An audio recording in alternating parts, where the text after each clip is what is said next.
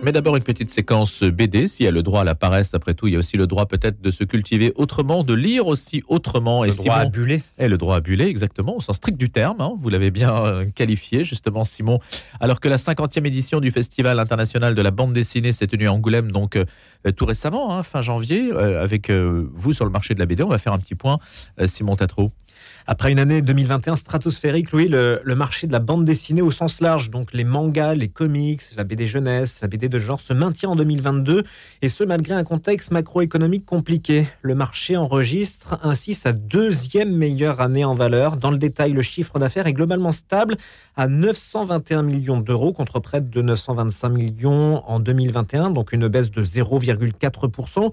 Au total, 84 millions d'ouvrages ont trouvé preneur en 2022 contre plus de 87 millions en 2021. Alors les bons résultats de 2021 avaient été portés notamment par la sortie en octobre d'un nouvel Astérix. Ce 39e album s'était largement imposé comme la meilleure vente de l'année 2021 avec plus de 1,5 million de copies écoulées entre sa sortie à la fin de l'année et il avait alors fait, fait office de véritable locomotive pour l'ensemble du marché. À la part des mangas tire le marché du 9e art vers le haut, Simon.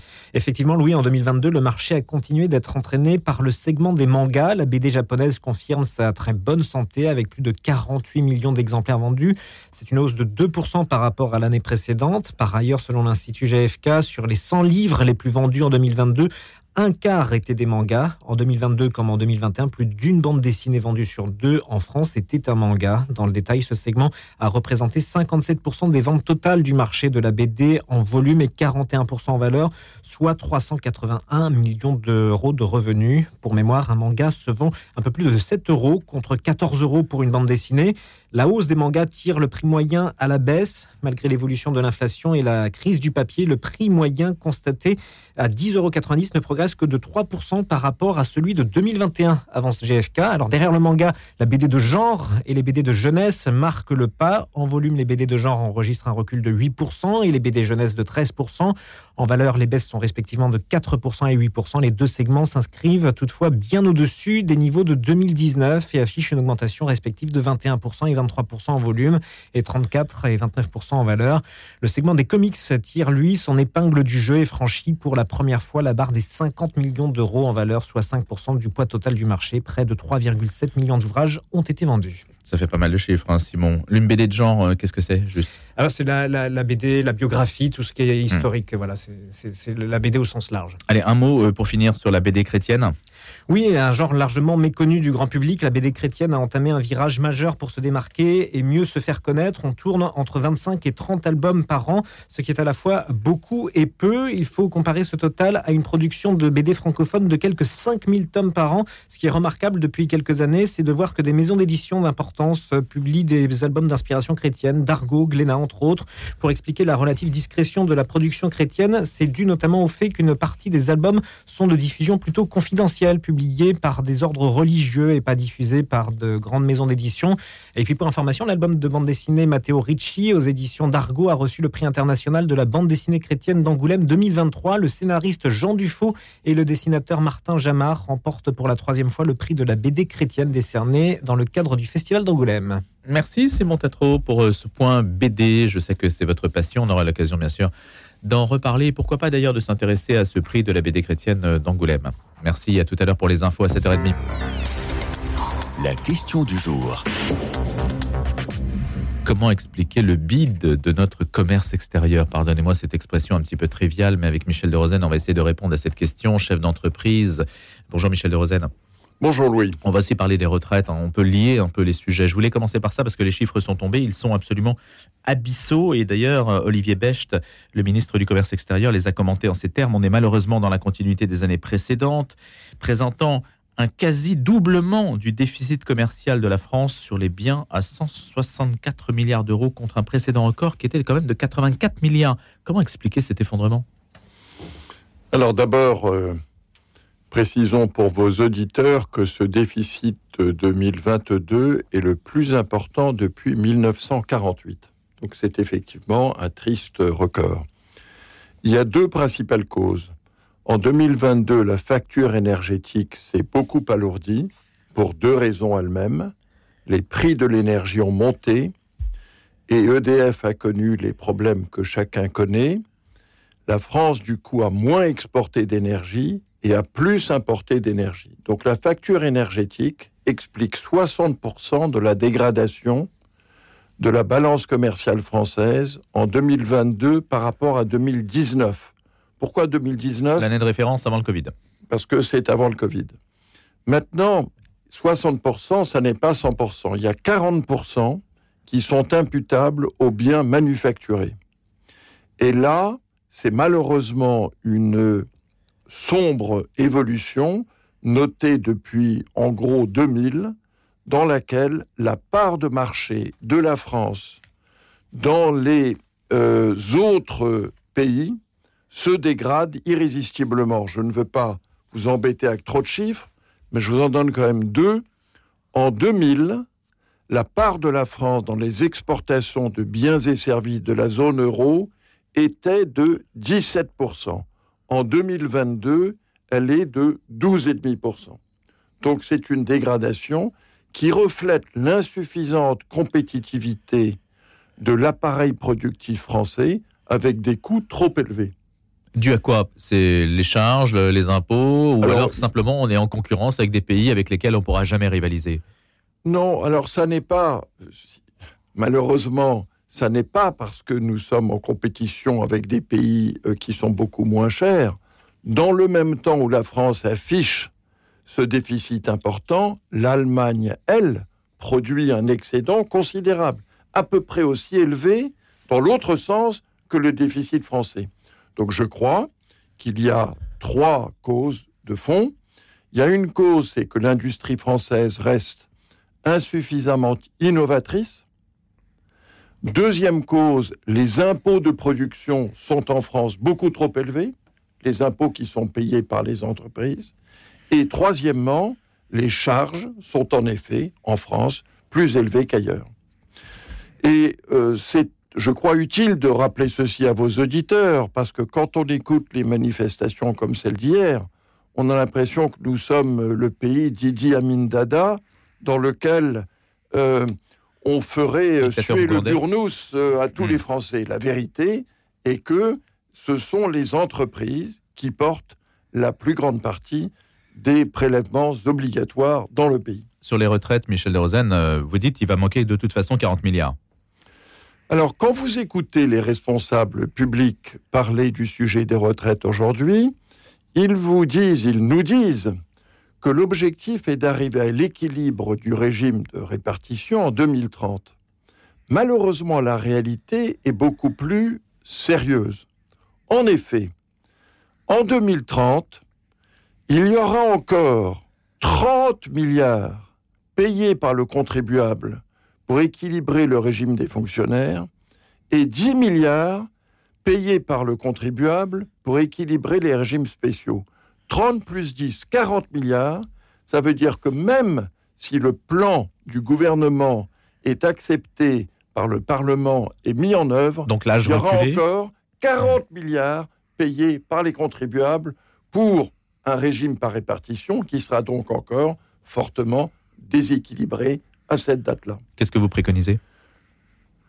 Je préconise surtout la, Louis, la vérité. Euh, Jean Jaurès disait brillamment, il y a un siècle, un peu plus d'un siècle, il disait connaître le réel et aller à l'idéal. Si on ne dit pas la vérité aux Français, comment voulez-vous qu'on leur demande ensuite des efforts? J'observe que aujourd'hui, 2023, seul François Bayrou à partager les chiffres que je viens de vous dire.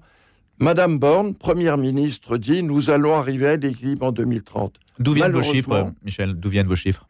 Oh, Ces chiffres sont. Euh, c'est le corps, c'est l'organisme qui étudie les scénarios. si vous creusez, ces chiffres sont disponibles. Vous les trouvez hmm. notamment dans les récentes déclarations de François Bayrou. Donc je n'invente rien. Ces chiffres sont indiscutables et ils sont très préoccupant. Les régimes du privé se portent bien Les régimes du privé se portent bien. En effet, eux sont équilibrés. C'est du côté du public que se pose le problème. Ça veut dire, Michel de Rosen, moins de fonctionnaires C'est ça l'idée? Alors, pardonnez-moi, mais là, je parlais seulement du régime de retraite. Hmm. Oui, mais bon, mais les finances publiques. Il y a combien? françaises- 5 millions de fonctionnaires en France, à peu, Alors, à peu près? pardonnez-moi, mais dans ces cas-là, il faut rappeler à vos auditeurs une autre vérité qui est rarement dite. Il y a 27 pays dans la communauté européenne. Dans ces 27 pays, vous avez une première catégorie de pays où le niveau de l'endettement public est raisonnable. Vous avez une deuxième catégorie de pays, il s'agit essentiellement des pays du nord de l'Europe. Vous avez une deuxième catégorie de pays où le- l'endettement euh, du pays est élevé. Puis vous avez une troisième catégorie où l'endettement est très élevé. Malheureusement, la France, comme l'Italie, comme le Portugal, comme l'Espagne, comme la Grèce, appartient à la troisième catégorie. Nous avons un endettement public beaucoup plus élevé que celui de la plupart des autres pays européens. Cher Louis, je vous dis que si ceci, si ce problème n'est pas attaqué, n'est pas adressé, si on ne redresse pas les finances publiques de la France, ça se terminera mal. Merci Michel de Rosen. Je rappelle que vous êtes chef d'entreprise, hein. vous dirigez une entreprise d'équipementier automobile, un d'équipement automobile euh, qui a dimension internationale et vous venez régulièrement donc dans la question du jour et ce matin c'était donc la, la réponse à la fois sur les retraites et puis le commerce extérieur, votre analyse. Merci Michel, à bientôt. Merci Louis. Allez, un jour une histoire. À présent, on va regarder dans le rétroviseur au moment euh, des guerres d'Italie, au moment où François Ier entre en captivité, vous savez, après la bataille de Pavie. En 1526, juste après, eh bien, ces gens des bandes noires qui trépassent. Il meurt à 28 ans. C'est un condottière dans les guerres d'Italie et c'est Florence Salazar qui va nous en parler ce matin. Elle est maître de conférence à l'Université de Tours, agrégée d'histoire. Bonjour Florence Salazar. Bonjour. Alors, est-ce que condottiere, c'est synonyme de chevalier en soi? Est-ce que c'est une symétrie? Pas tout à fait, parce que le, le condottiere euh, en Italie, c'est surtout un, homme de guerre qui se met au service d'un prince ou d'une ville et qui signe ce qu'on appelle la condotta en italien, qu'on trouve donc dans les archives, qui est un contrat. Donc euh, c'est d'abord quelqu'un qui, se met au service euh, de, d'une puissance et qui, à travers ce, ce contrat, doit réaliser donc ce qui est attendu de lui, c'est-à-dire recruter des hommes de guerre et ensuite les mener au combat. Mercenaire, c'est un petit peu trivial Ça s'en approche. C'est compliqué ensuite de, faire des, voilà, de- des, liens avec euh, des, situations plus contemporaines, mais ça s'en approche. Et la preuve, c'est que euh, les, euh, les comptes dotières euh, bien changent de patron dès lors qu'ils en ont la possibilité ou qu'on leur offre finalement des sommes plus avantageuses, par exemple, ou des conditions de travail plus avantageuses à travers des contrats qu'ils signent et qui sont meilleurs selon qu'ils se tournent vers tel ou tel autre patron. Alors pourquoi Jean des Bandes Noires a-t-il créé une légende? Il y a euh, évidemment le nom de Médicis. Bien sûr, euh, cela dit, il est euh, euh, au départ, en fait, il, est d'une branche cadette des Médicis, hein, qui n'était pas destinée à régner.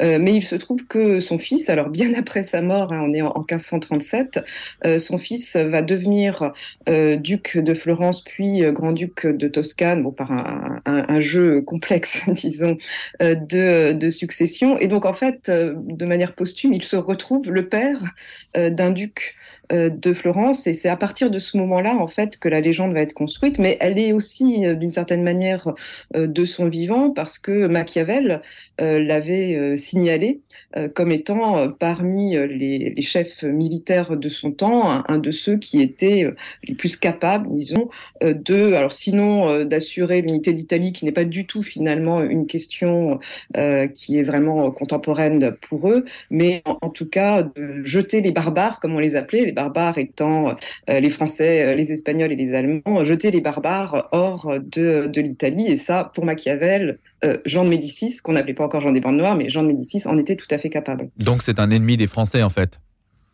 Alors, pas tout à fait, puisque justement, euh, par le, le jeu euh, de, du contrat, il a été à plusieurs reprises, euh, il a plusieurs, à plusieurs reprises travaillé pour euh, François Ier, et en particulier juste avant Pavie, où il a rejoint donc le, le camp français au moment où François Ier est sous les murs de Pavie en train d'assiéger la ville. Oui.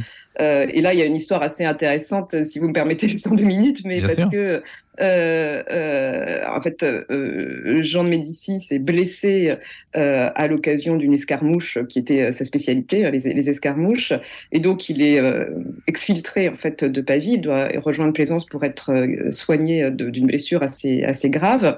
et plusieurs témoins, en tout cas, rapportent que François Ier, puisque ensuite, comme tout le monde le sait, Pavie finit en défaite et en captivité pour François Ier, et François Ier se serait lamenté euh, du fait que euh, si euh, Jean de Médicis avait été présent, l'issue de la bataille aurait été combien différente. Expliquez-nous, Florent Salazar, parce qu'on a des guerres d'Italie, une image un petit peu exotique, assez sympathique d'ailleurs, c'est la Renaissance, c'est l'image de l'Italie, alors qu'elles ont été très meurtrières et qu'elles ont été peut-être les prémices des guerres modernes. Oui, c'est-à-dire qu'on les analyse souvent comme étant un, tournant. Euh, alors bon, cela dit, il ne faut pas négliger euh, euh, l'horreur des, guerres précédentes et en particulier des guerres de Cent Ans. Mais c'est vrai que les guerres d'Italie, c'est surtout une hausse considérable du nombre de combattants. Euh, avec euh, des armées euh, qui s'affrontent, qui sont, enfin, c'est 50 000 à peu près combattants de part et d'autre. Donc, une hausse des morts sur les champs de bataille. Et puis surtout, c'est peut-être parmi les, premières guerres où on, on, voit les armées s'attaquer délibérément aux populations civiles, avec une spécificité des guerres d'Italie qui sont les sacs. Euh, les sacs de ville, hein, où euh, donc euh, les armées assiègent les villes et ensuite les détruisent littéralement. et puis aussi la, spécificité, c'est que la, guerre est tellement présente dans la société italienne qu'elle elle, menace finalement le fondement des États eux-mêmes, qui se retrouvent mis dans des difficultés insupportables du fait de, la guerre. Donc oui, probablement en tout cas un, tournant vers les guerres modernes.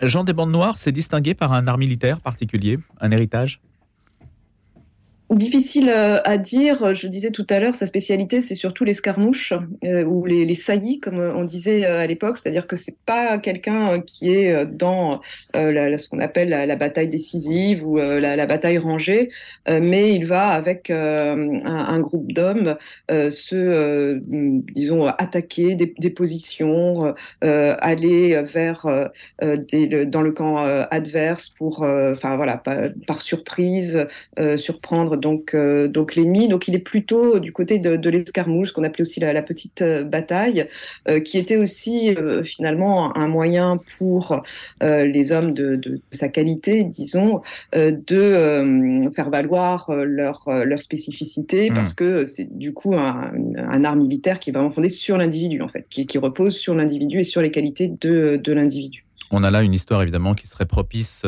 au cinéma. On se demande d'ailleurs pourquoi le grand écran n'a pas porté davantage l'histoire de personnages tels que Jean des Bandes Noires. Il y en a eu, hein. il y a, eu plusieurs films en fait ah euh, sur lui. oui, oui, depuis, euh, depuis les, années 30. Euh, enfin, il y a au moins trois films majeurs, un, dans les années 30, alors qui est assez intéressant à étudier parce que c'est une coproduction franco, pardon, germano-italienne, donc voilà, en, pleine période mhm. fasciste. un autre dans les années 50 avec Vittorio Gassman quand même qui tient le rôle titre. Et puis le dernier au début début des années 2000, euh, un film d'Armano Olmi, euh, qui est dans une toute autre dimension, très loin de l'héroïsation, et, qui est vraiment centré sur la mort euh, de, Jean de Médicis lui-même. Vous comparez Jean de Médicis donc à Gaston de Foix, mort à 23 ans sur le champ de bataille de Ravenne en 1512. Le fait qu'il soit mort de manière prématurée, c'est, cela contribue à créer un mythe? Certainement, oui, parce que évidemment, il n'a pas eu le temps de montrer ses, failles. Euh, donc, euh, donc oui, ça, fait partie de, de, ces morts un peu euh, extraordinaires et qui, voilà, qui, qui, fauchent la jeunesse et donc qui contribuent au mythe, ça c'est sûr. À retrouver donc dans votre livre, merci de nous en avoir parlé, Florence Salazar, Jean des bandes noires, un condottière dans les guerres d'Italie, aux éditions Passé Composé, invité d'un jour une histoire ce matin.